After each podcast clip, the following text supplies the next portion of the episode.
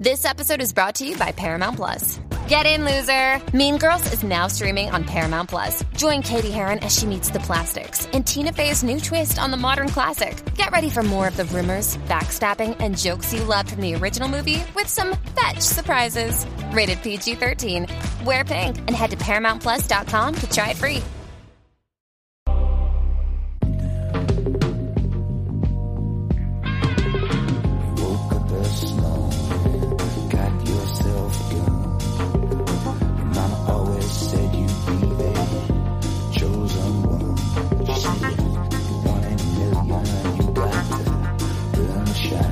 Hola a todos y bienvenidos a Fuera de Series Review, el programa de Fuera de Series donde cada semana analizamos, comentamos y debatimos sobre nuestras series favoritas. Hoy toca hablar de Lupin, la última serie de ladrones que ha sacado Netflix y cuyo bueno, vamos a decir no fenómeno, pero sí que parece ser que la gente va hablando de ella y que está gustando. Así que, ya que no hicimos un razones en la primera parte, hacemos ahora un review en la segunda parte.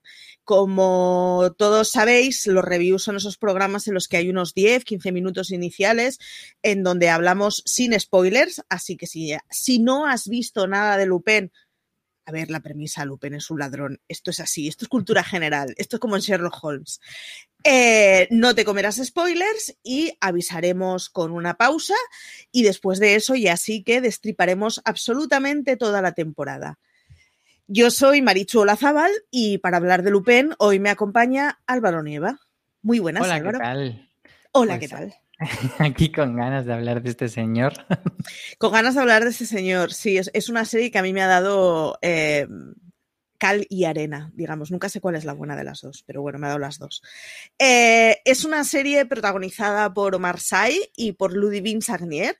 Es una serie que se estrenó eh, la primera parte de la primera temporada, digamos, el 8 de enero de principios de año y cuya segunda parte de la primera temporada se ha estrenado este, este 11 de junio. Esto es una cosa que está empezando a hacer Netflix bastante y es que rueda una temporada completa, te da la mitad y luego te da la otra mitad o la segunda mitad la va rodando mientras tanto. Lo han hecho ya con, con Lucifer y lo han hecho también con Lupin. Eh, Están a puntito a puntito de descubrir lo que es la emisión semanal. si Efecti- les damos tiempo. efectivamente, poco a poco van a ir eh, troceándolo más y al final descubrirán que hay una fórmula muy guapa que es que cada semana te dan solo un episodio y tú tienes que ir viéndolo a los tiempos que digan ellos. Esto, démosles tiempo.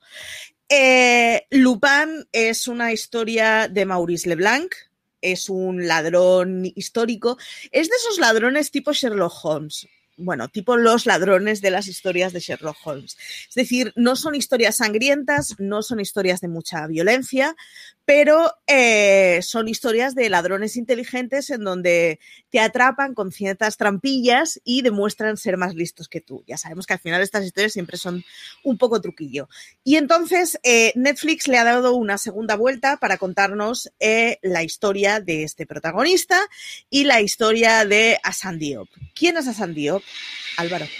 Pues Hassan Diop es un señor francés del tiempo presente que está obsesionado con las eh, historias de Arsène Lupin y entonces digamos que se transforma él mismo en Arsène Lupin o utiliza todo el conocimiento de los libros, que además luego a lo largo de la primera temporada, y lo cuento sin spoiler, descubrimos que ese libro tiene mucha importancia por su historia personal y por quién se lo regaló, etcétera, etcétera. Entonces él, bueno, es como una especie de, homólogo actual de Lupin, pero nunca se juega a que seas simplemente Lupin. O sea, no vamos a ver Lupin, sino una persona que es Diop, que le gusta mucho Lupin y trabaja eh, un poco inspirado en, en Lupin.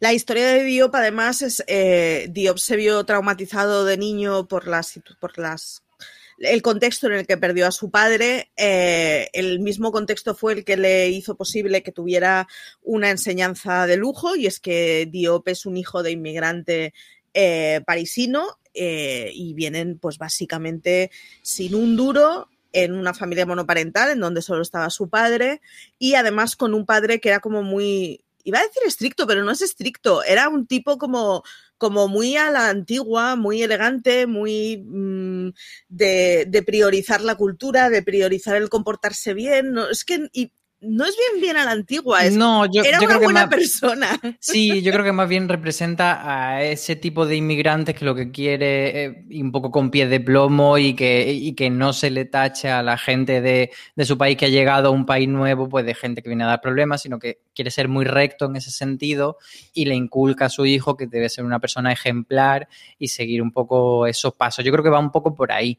Y, y sobre lo que comentabas de Sherlock Holmes, sí, yo creo que lo, lo más importante que hay que saber de Lupin, más allá de la trama, es cuál es el tono, que es un tono pues muy de detectivesco, muy de novela infantil. Y yo creo que, que cuando más acierta la serie Lupin es cuando se va a, a esas tramas casi de opereta, casi de pues mm, que no se toman demasiado en serio y que lo importante es descubrir cuál es el truco que utiliza para engañar a todo el mundo y qué cosas se pone eh, de maquillaje o de sombrero o de disfraces. Yo creo que ahí es cuando más acierta, mucho más que cuando se pone intensa, pero creo que eso lo hablaremos luego, ¿no?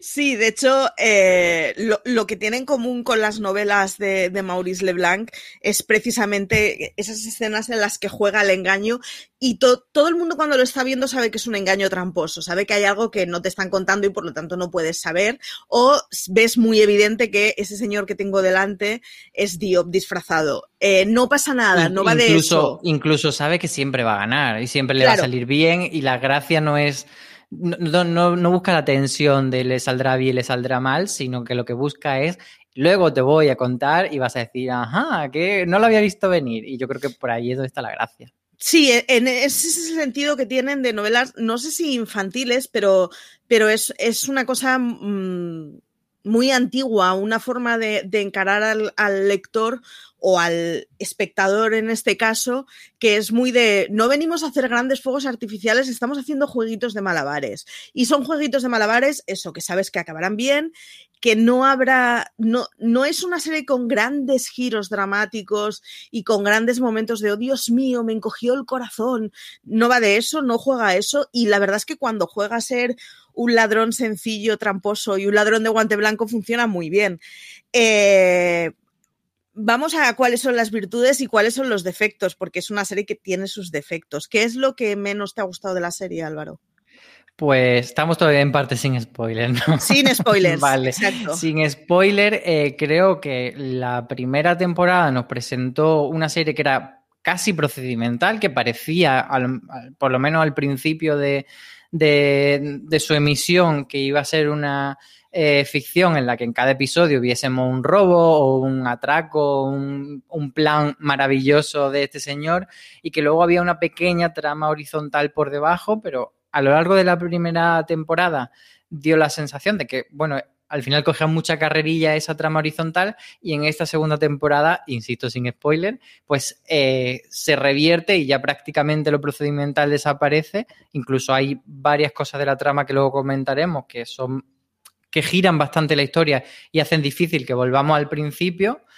Y, creo que mm, a ratos esa trama horizontal es un poco cargante y, que al final para lo que hemos venido es para disfrutar más de, esos malabares que tú hablabas, de esos momentos en los que Lupin está haciendo su jueguecito y tú te entretienes viendo cómo le salen los planes y con esa musiquilla así tan graciosa. Y un poco ese, ese rollo casi eh, serie de dibujos animados. A mí me recuerda mucho al Sherlock de los dibujos animados, por ejemplo. O sea, me gusta que me reconecte con ese tipo de ficción. Sí, la, la serie además, ab- absolutamente todo lo que nos cuenta la temporada tiene que ver con, con la vida de este personaje, de, de Marseille, este emulador de Lupin.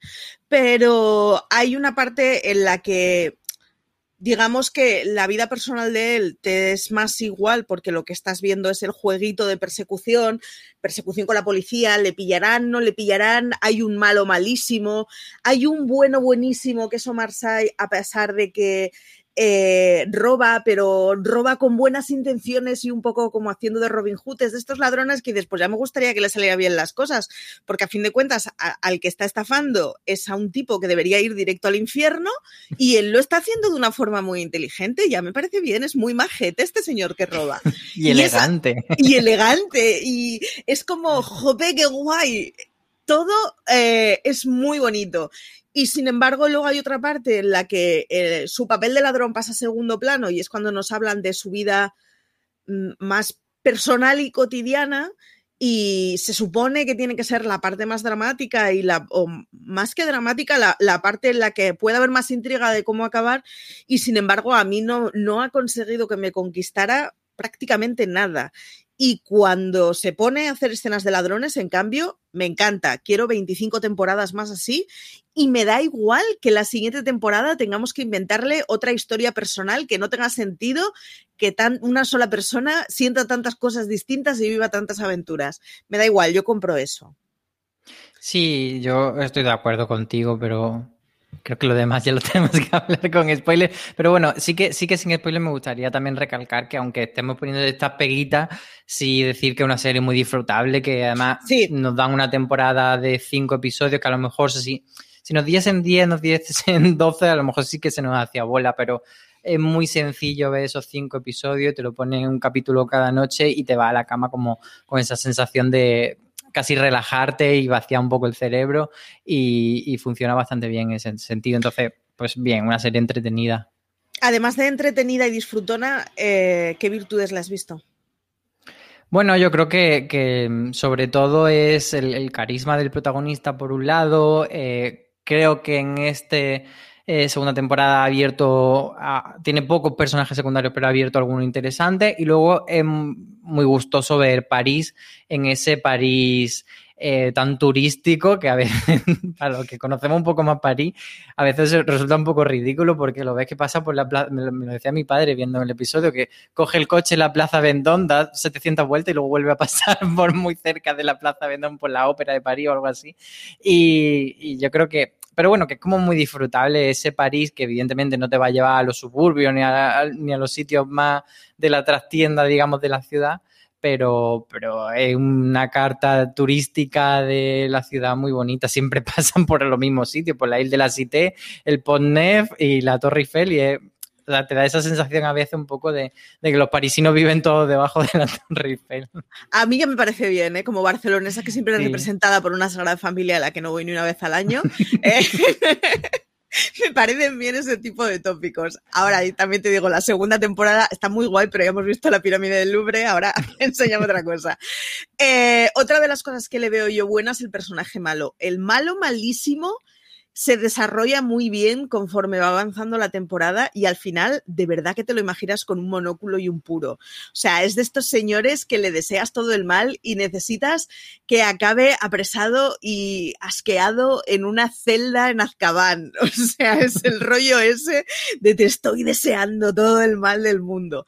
Pero Hace... está muy bien interpretado porque Pellegrini sí. consigue que sea ese villano tan, lo que decimos, de opereta, tan absurdo, tan pero está muy bien cogido el punto. No llega a ser ridículo ni histriónico. Ahí la verdad es que hay un trabajo bastante de admirar. Y lo mismo pasa con el, con el policía con el malo, poli digamos. malo, sí. Y a su vez a mí me gusta mucho, hay un poli malo y un poli bueno, digamos. El poli bueno es aficionado a Lupin y detecta enseguida que este es un tío emulando a Lupin, pero evidentemente nadie le hace caso. O sea, tú estás pirado, pero el resto del mundo no lo está. Y luego sale mal, porque sí, efectivamente el ladrón está obsesionado con Lupin. pero es, es un chavalillo que es así como es como muy menudito, así como muy tímido la forma de hablar, es el último en la comisaría, nadie le toma en cuenta y es como... Eh, es muy divertido toda la parte en la que nadie le hace caso y nadie le toma en serio y el tío está de, pero no os estáis dando cuenta si es evidente, si esto es Lupin, joder. Ese personaje me gusta mucho, pero porque está muy caricaturizado, o sea, no es caricaturizado exactamente, pero es lo que decías tú de mm, me lo vería por dónde va también. Sí, sí, y me lo vería perfectamente en una serie de dibujos animados. Son personajes que podrían ser de series de dibujos animados y que han conseguido hacer e, esa cosa pues eso, de, de, llevar al extremo a un personaje que no nos encontraríamos en la vida real sin que sea ridículo. Ninguno de ellos está histérico y sin embargo está muy extremo. El personaje de Pellegrini, ya te digo, a mí me encanta. O sea, me lo imagino en el fondo de una escena haciendo muajaja. O sea, son y le de esos... el gato acariciando. Totalmente, o sea, o sea totalmente. El malo del Ipecho Gache. Exacto. O sea, son malos que hemos visto en mil series de dibujos animados y funcionan bien cuando se hacen en ficción porque está suficientemente equilibrado como para que no llegue a ser una caricatura que, que pierda todo el sentido. Si os parece, hacemos una pausa para escuchar la sintonía o el tráiler. no sé muy bien qué caerá esta vez. Eh, creo que es sintonía. Pero a la vuelta hablamos con spoilers, así que a la vuelta eh, ya es territorio solo apto para aquellos que hayáis visto la primera y la segunda parte de la serie, porque vamos a hablar con spoilers de absolutamente todo. Esto es ir muy lejos. Pellegrini secuestró a mi hijo. Pagará por esto, ya verás. ¿Lo conoce? Lo conozco. Hassan Diop. Según la policía, es un hombre llamado Hassan Diop. El hombre más buscado de Francia. Ahora desaparecemos.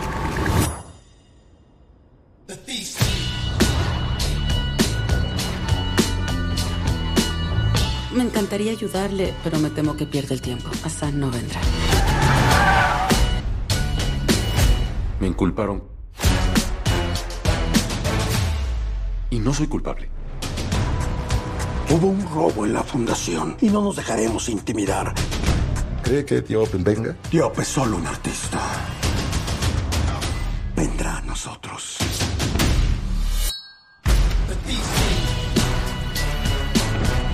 No estropees esto. Sin mentiras ni nada. Hagámoslo.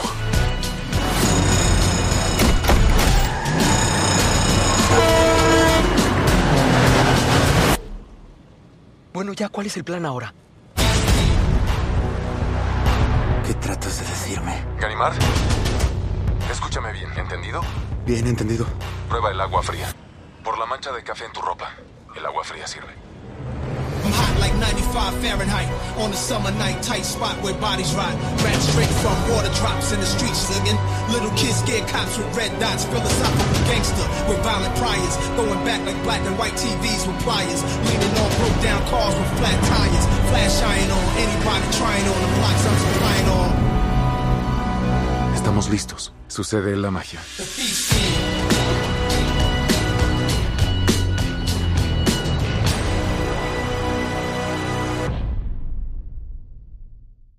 Muy bien, pues vamos allá. No, no he querido en la primera parte hablar mucho de la trama del padre porque yo reconozco que el Pero, primer pero hemos episodio... estado bordeando el spoiler. Hemos bordeado, hemos bordeado, hemos jugueteado con el spoiler. Pero yo reconozco que a mí me gustó mucho ver el primer episodio cuando lo vi sin saber nada, así que he intentado que, bueno, no sepamos mucho más. La figura del padre es importante y ya está. ¿Qué te parece el arranque de la serie? Pues he de decir que esta segunda parte de Lupin me ha gustado más el último tramo que el tramo inicial.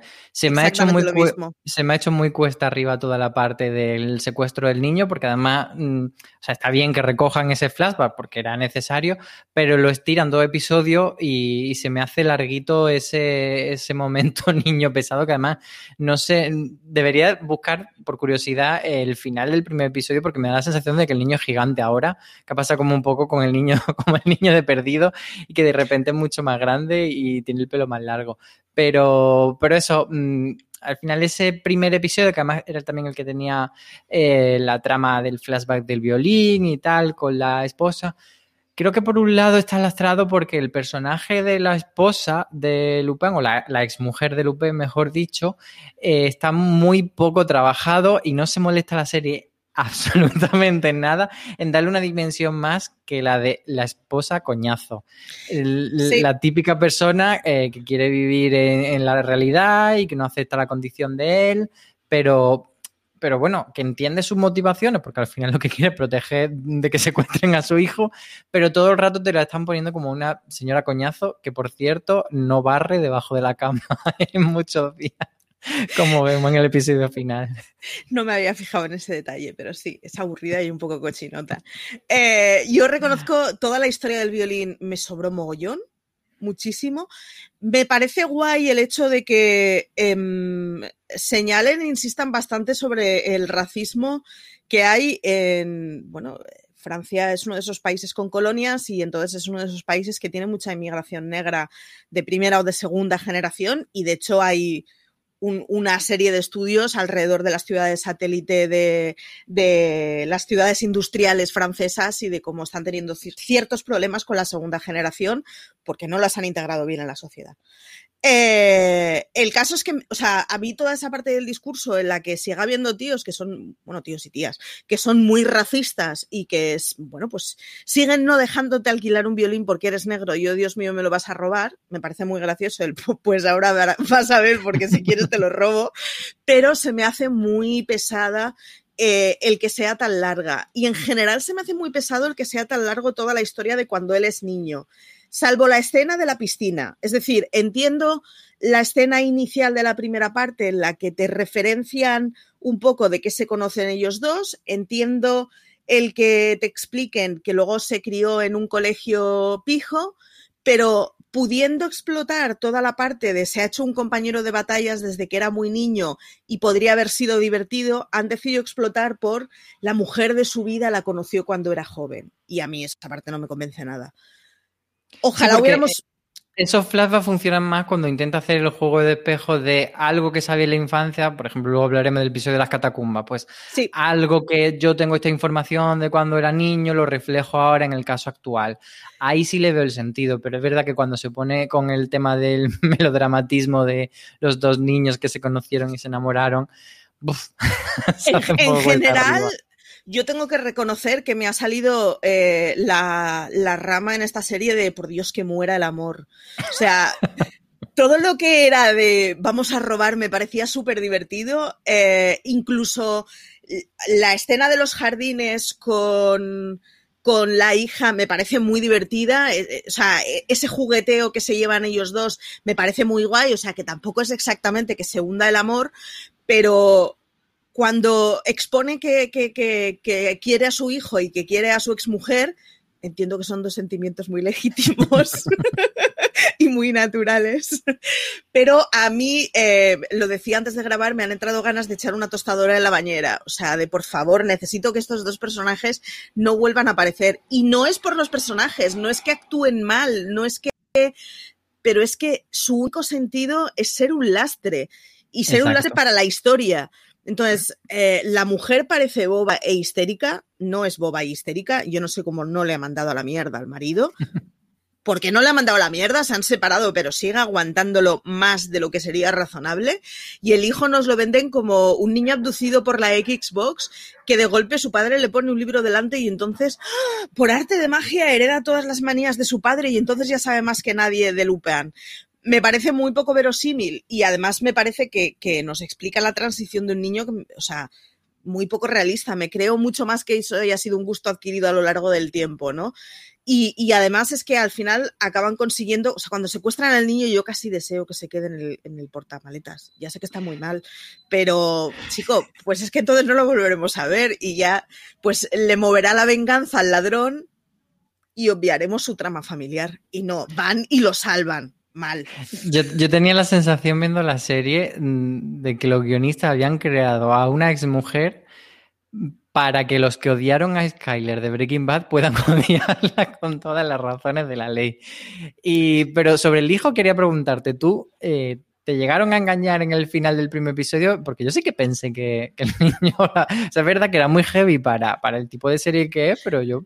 Ahí me engañaron, pensé que sí que se habían cargado al niño. Yo sabía que no, porque la vida no nos puede regalar esos momentos tan felices.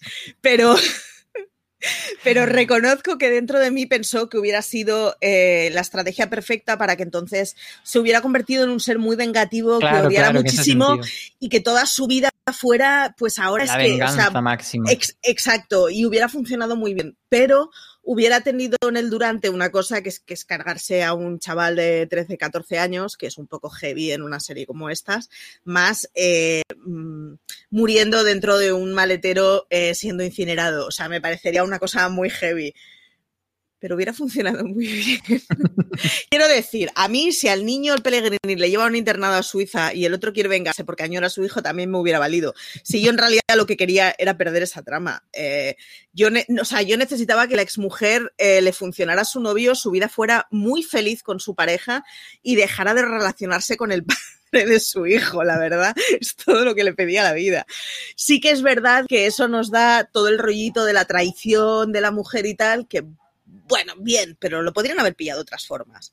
Sin embargo, me parece que está muy poco explotado el perfil del amigo Crapulín, que es un amigo un poco extraño, también te digo, pero me parece que está muy poco explotado esa pareja y cómo funciona. Y es lo que decías tú.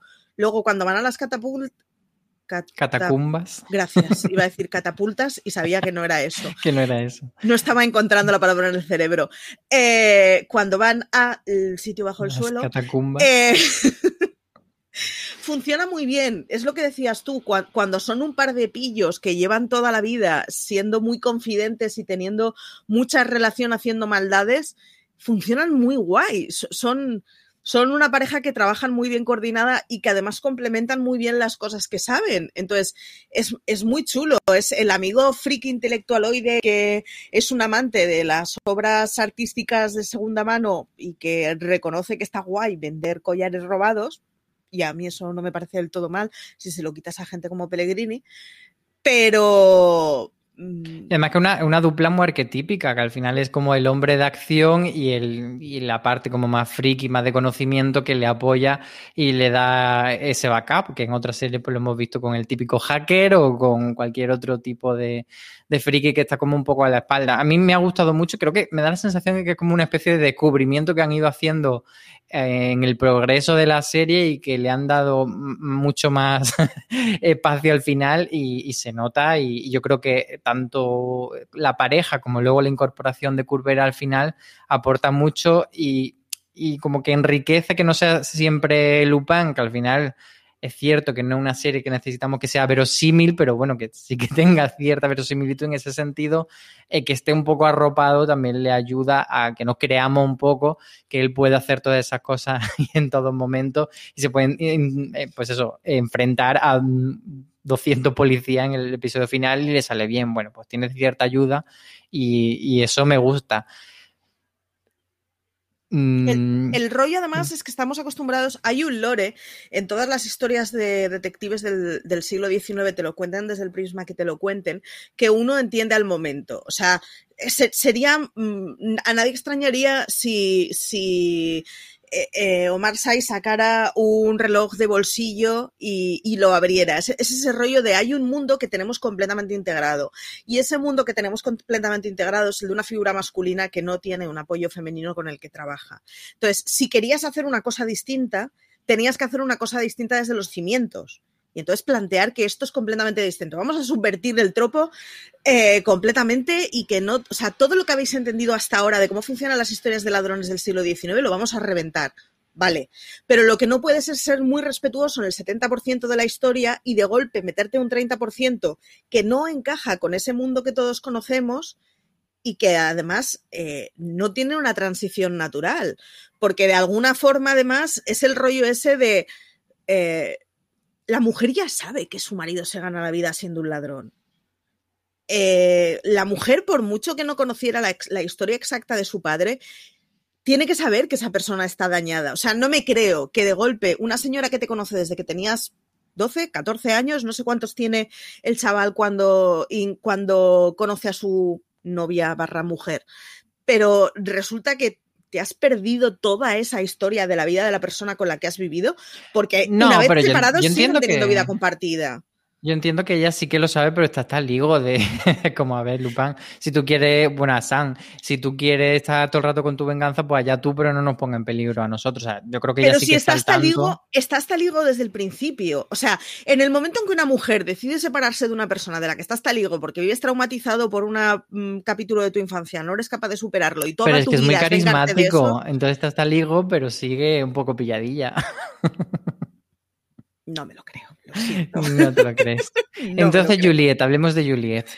¿Qué tal Hablemos te ha parecido? Porque a mí a- aquí sí que me parece un poco más inverosímil el hecho de cómo de repente Juliet está, pues claro, de parte de su padre, pero a la vez está traicionándole y ese juego de pa' aquí pa' allí.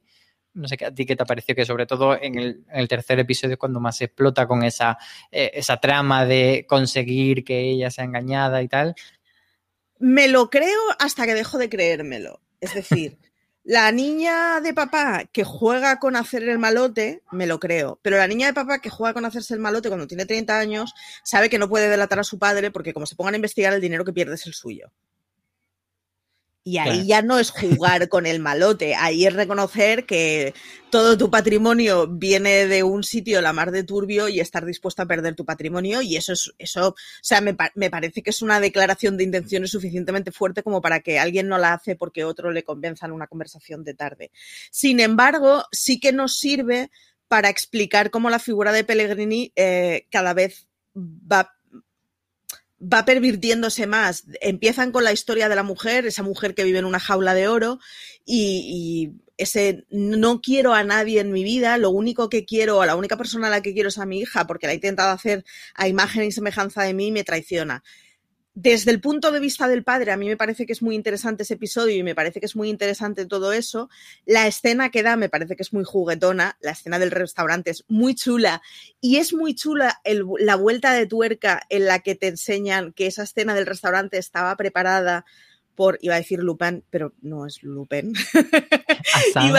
Iba, estaba muy preparada por Asan y esa vuelta de tuerquita, a mí reconozco que me pillaron, no me esperaba que eso a su vez fuera una cosa, me parece muy guay, eh, no tiene ningún tipo de sentido y es de estas cosas que en la vida real no funcionarían bien, pero yo aquí voy eh, a que son esas cosas que hace la serie que me parece que están guay, que son muy coherentes con, con el lore del que está hablando. Pero sin embargo, no me parece nada realista que la hija llegue a arriesgarse tantísimo. Dicho esto, si nos ponemos en la historia del siglo XIX de caricatura, bueno, lo compro. Sí, yo creo que también, además, lo que tú dices, en ese momento quizás es uno de los episodios menos espectaculares en cuanto al desarrollo, pero una vez que te hace ese giro de contarte todo y todo te encaja, de repente te hace ese clic en el cerebro que dice, ay, mira, qué, guachi. Y yo creo que ahí es donde la serie empieza a brillar más, en ese tipo de... O sea, yo he echado mucho de menos los robos tipo el robo del Louvre. Eh, me parece que, falta mucho en, esta temporada. Sí que tenemos ese robo en el Museo d'Orsay y también ese juego de cómo la engañan a ella, pero bueno, no me ha, no me ha resultado tan, tan chulo porque no vemos cómo hace todo el desarrollo de robar el cuadro y, claramente un poco ves como, mira, que esto no se podía, no podíamos meter las cámaras aquí a hacer el indio en el Museo d'Orsay.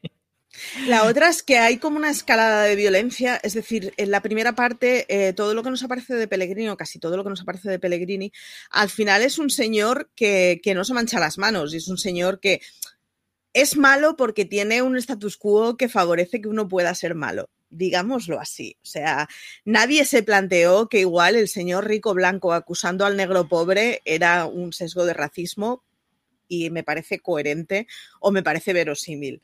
Eh, sin embargo, el final de la primera temporada, en el momento en que, que, que es ese episodio en el que descubrimos que, que, Pellegrini tiene una mano ejecutora y tiene una mano ejecutora que es violenta y que no solo persigue a San, ese, ese final con el maletero y toda la segunda parte, bueno, toda la segunda parte hasta el cuarto episodio en que básicamente se, se cargan al pringadillo ese, que es como uno más al que han utilizado, eh, tiene una escala de violencia y al final eh, es una forma de plantear el género mucho más de, pasar a la acción y mucho más de si, te tengo que matar, te mato, bien sea por el intento del hijo o bien sea por, en fin, el, el sicario de Pellegrini que acaba bebiendo sangre.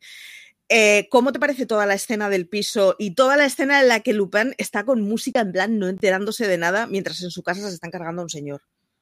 Sí, es muy divertido porque además te lleva como espectador contra las cuerdas a, a, lo típico de, ay, ya esta vez sí que le van a pillar, pero mágicamente lo descubre en el último momento, sale corriendo, llegan los policías con sirenas. ¿Por qué llevan sirenas? Por, para que Lupin se entere más todavía. pero, pero sí, esa, esa parte me parece muy divertida de, cómo eh, genera esa tensión y sobre todo eh, cómo nos lleva luego ya el episodio a la parte de las catacumbas, que es lo que a mí me pareció lo más divertido. Eh, pero luego me genera mm, cierta duda en el sentido de que, mm, bueno, eh, digamos que el, pacto de, del espectador que hacías al principio de la serie, de este es un señor totalmente anónimo, eh, que puede, mm, a pesar de ser un negro de dos metros, con una cara muy reconocible, guapísimo, carismático, bueno, pues puede hacerse pasar por cualquier persona y ser una persona prácticamente invisible. Una vez que salta a todos los titulares y de repente se convierte en el hombre más mm, buscado de, Francia, etcétera, etcétera, me parece que bueno, la serie mmm, da un giro hacia adelante, que es una decisión valiente, pero a la vez pues pierde toda, toda esa posibilidad de volver a, lo de antes, es decir, volver a que él pueda hacer robos y, y pueda mmm, mimetizarse, cosa que ya lo veo más difícil, aunque luego en el último episodio lo vuelve a hacer, pero no sé, ahí se me rompe algo, no sé a, a ti si te parece un poco.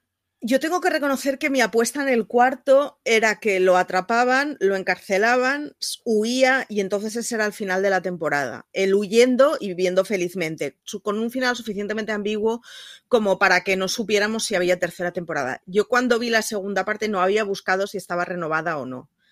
Eh, la serie está renovada por una temporada más, con lo cual ahora sabemos que seguiremos con ello y el final medio abierto, que ya nos muestran que, bueno, Hem, eh, de abierto no tiene nada y está todo controlado. Pero a mí lo bueno que me pareció del, del, cuarto episodio es que está suficientemente avanzado como para que sea plausible que lo atrapen y luego haya algo más. Entonces, me pareció que es el único momento en el que podíamos tener algo de riesgo, no por el sicario que va por Lupin, sino por la policía. Por otro lado, yendo a una segunda barra tercera temporada, porque según cómo lo venden de una forma o de otra, pero tal y como está puesto en el catálogo de Netflix es parte 2 de la primera temporada.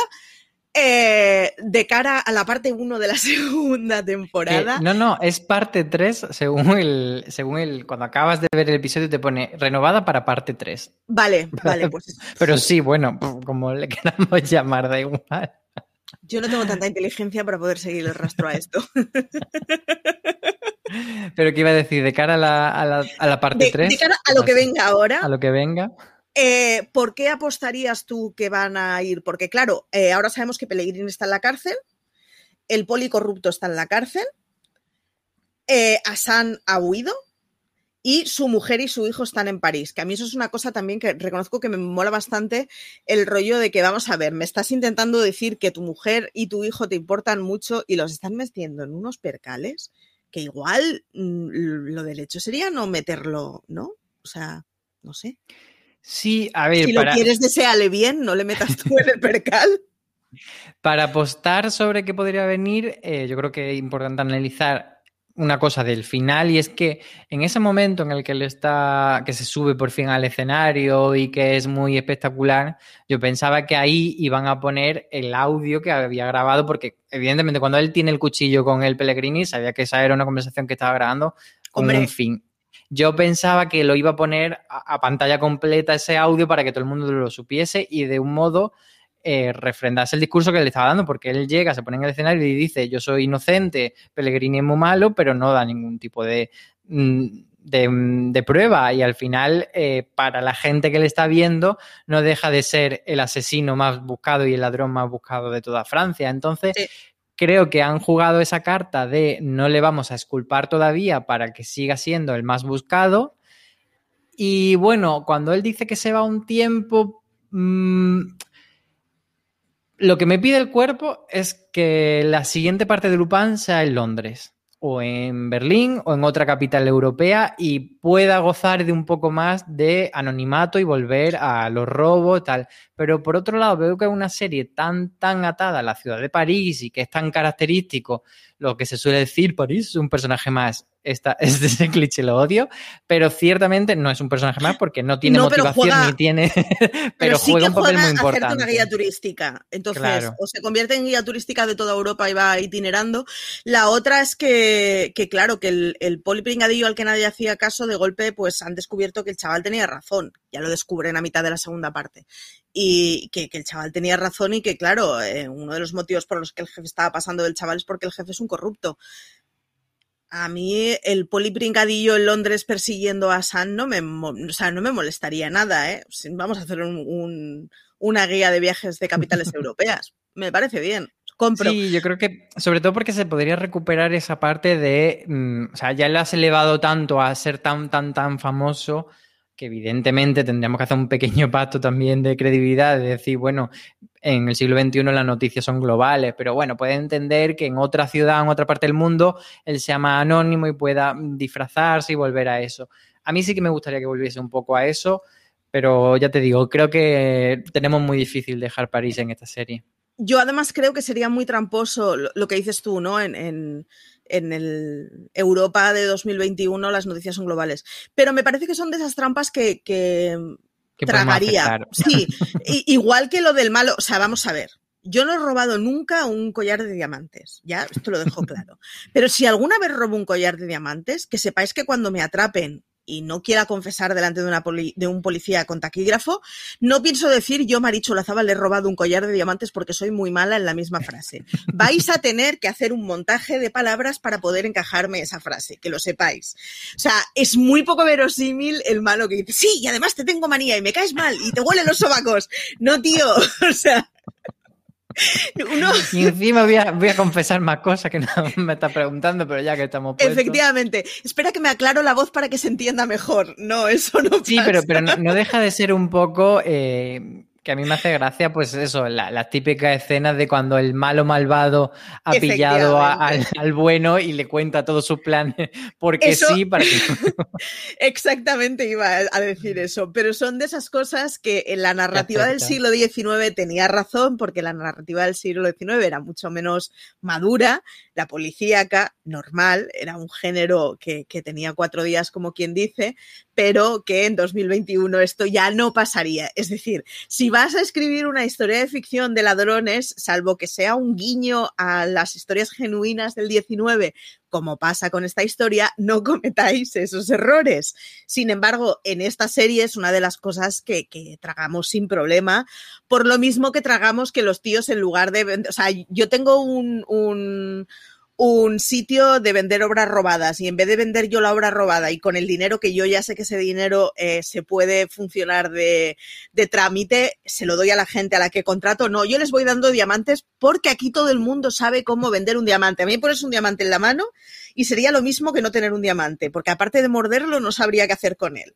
O sea, son de esas cosas que, bien, vale, compramos. Todo el mundo sabe vender diamantes robados. Mentira. Pero es igual, porque queda mucho más bonita la imagen de entregar un diamante que de entregar un fajo de billetes y ala, cómprate una Coca-Cola, ¿no? Entonces, son todas ese tipo de trampas que aceptamos. Y en esa escala yo aceptaría un Lupin en Londres donde nadie le conoce. Me parece que es estirar mucho más el chicle un Lupin volviendo en París donde nadie más le conoce. Es decir, creo que si estiran ese chicle lo podrán estirar para una segunda temporada, pero no más. Porque más allá de que a nosotros nos parezca bien porque ha hecho las cosas Lupin, el hecho es que Lupin ha hecho cosas malas. No nos olvidemos que hay un preso al que ha sacado de la cárcel porque él quería y porque como los negros, nos, o sea, co- como los blancos tienen el sesgo racista de que los negros somos todos iguales, sesgo que existe, eh, nos Pues podemos nos cambiamos. nos cambiamos como si nada. Pásame tu pulsera porque tu pulsera es un cartoncillo que te lo quitas y me lo pongo, ¿no? O sea, todas esas esos loopings están muy bien, pero en algún momento te acaban persiguiendo si llegas a ese punto en que la policía interviene de verdad. Con lo cual creo que es un camino de patas muy cortas, porque aunque su padre ya, eh, o sea, aunque se reconozca que su padre no robó el collar, para demostrar eso él ha cometido un montón de ilegalidades. Entonces, no creo que vaya a ser verosímil el que, bueno, y ahora de golpe todo el mundo se ha olvidado de que eres malo. Pero tú crees que este grupito de los tres polis, de el, el- el que nos gusta tanto, la amiga y el, y el jefe, ¿crees que van a seguir buscando a Lupin todo la siguiente temporada o como que ya se ha entendido un poco que está medio esculpado, medio razonado y no es tan importante pillarle. Si nos ceñimos a lo que suelen pasar con las historias policíacas de estas épocas, eh, el personaje. Tiene que haber siempre, ¿no? Claro, el, personaje antagonista que es bueno, que es vocacional en la policía, que cree en la justicia y que le cae bien el ladrón, pero entiende que su trabajo es atrapar a un señor que cometa ilegalidades, tiene que ser siempre la misma persona. O sea, tienen que ser dos personas que al final jueguen la cosa esa de nos perseguimos, pero en el fondo nos caemos bien. Y es una persecución además que es muy bonita, porque es esa persecución en donde sabes que el policía va a tener un código ético de no hacerle guarradas al ladrón, cuando a un policía lo que le toca es ir a por ladrón, pase lo que pase.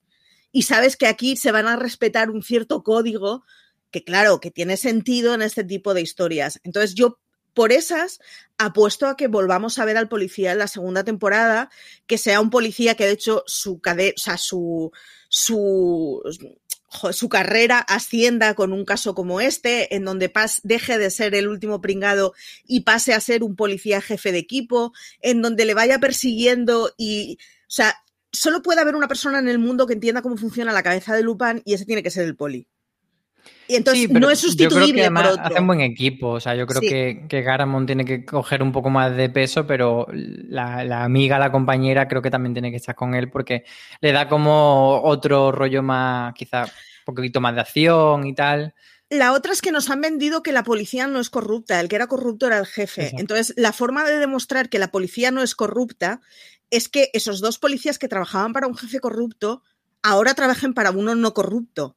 Porque si no sería como una forma de decir, bueno, pues es que entonces me estás diciendo que la mitad de la policía está comprada por los señores blancos, ricos, eh, viejos y con canas en los huevos. No, no es lo que te está explicando la historia. La historia te está explicando una cosa muy distinta y es que había una manzana que estaba podrida. Y estaba podrida porque sí es verdad que como el status quo está montado por gente que tiene muchísima pasta, es más susceptible de poder comprar. Pero la policía de por sí es buena. Yo, eh, la verdad es que preferiría que siguieran apostando por eso. Me parece que es una imagen muy simplista, pero me parece que es la imagen que encaja con el tipo de sí, historia que sí, nos están sí. contando. Yo creo que lo lógico sería que tanto si en París como si se lo llevan a otra capital europea, ellos sigan. Pues no sé Pregunta, qué más. ¿te Dime. ha parecido que el final es satisfactorio? Sí, o sea, como, como último episodio me parece, eh, de hecho, el, mejor episodio de la temporada porque tiene, pues, al final es un, pues eso, eh, un, un James Bond un poco rebajado, un poco más eso, llevado a Sherlock Holmes. Y creo que sí, que en cuanto a acción, en cuanto a planes, en cuanto al despliegue de medios, que quizá en otro episodio no, no se ha notado tanto, pues creo que está todo muy bien medido y, y, bueno, pues tiene esa parte en la que dice, bueno, pero ¿cómo no están reconociendo a Lupin porque se ponga una rasta y una barba? Y bueno, pero al final El sí momento que... de las rastas me parece muy bueno, ¿eh? por cierto. Sí, pero me parece un episodio muy espectacular y luego eso, el, el, truco final ese que él está en el escenario y es como casi pues eso, la desaparición del mago cuando apaga la luz me parece que está muy bien llevado. Y luego la parte de, de Courbet sí que me sorprendió bastante. No me esperaba ese giro de que fuese un friki que habían contratado ellos, ese no. personaje que habíamos tenido tanto tiempo delante de nuestras narices. Así que me resultó un episodio como que encajaba todo muy bien y, y, que era un gran fin de fiesta de la temporada. Sí, y además me parecía que es ese fin del bucle que es tramposillo, que es de las cosas no funcionan así, no, esto no podría funcionar, pero que sin embargo mola. O sea, dentro Sí, de las sí, sí. reglas lo compro porque hace más, hace más divertido lo que estoy viendo. Pues con eso nos quedamos, básicamente. Sí, con un buen sabor de boca, yo creo que, que Sí. fue una, ha sido una, una temporada o, o una parte de cinco episodios que para mí empezó floja y que luego ha ido subiendo y que ha mejorado y, y Sí, ya te digo, me deja con muy buen sabor de boca ese último episodio me lo he pasado muy bien. la primera parte a mí me parecía que hacía de más a menos y la segunda de menos a más, con lo cual al final te queda el recuerdo de un primer episodio que está muy bien y de un último episodio que está muy bien. Así que compramos. Muy, bien. Pues con eso est- estaría todo. Álvaro, que muchísimas gracias por estar aquí con, conmigo hoy. A ti por ver Lupin conmigo. Sí, ha sido guay. y nada, gracias a todos los que nos hayáis acompañado hasta aquí, que ya sabéis, seis programas semanales, un montón de noticias y artículos a la semana en fuera de series.com que podéis ver todos los artículos relacionados con la serie de Lupin, porque hay varias críticas y hay varias historias. Y que nada, que muchísimas gracias por estar aquí y que como siempre, tened mucho cuidado ahí fuera.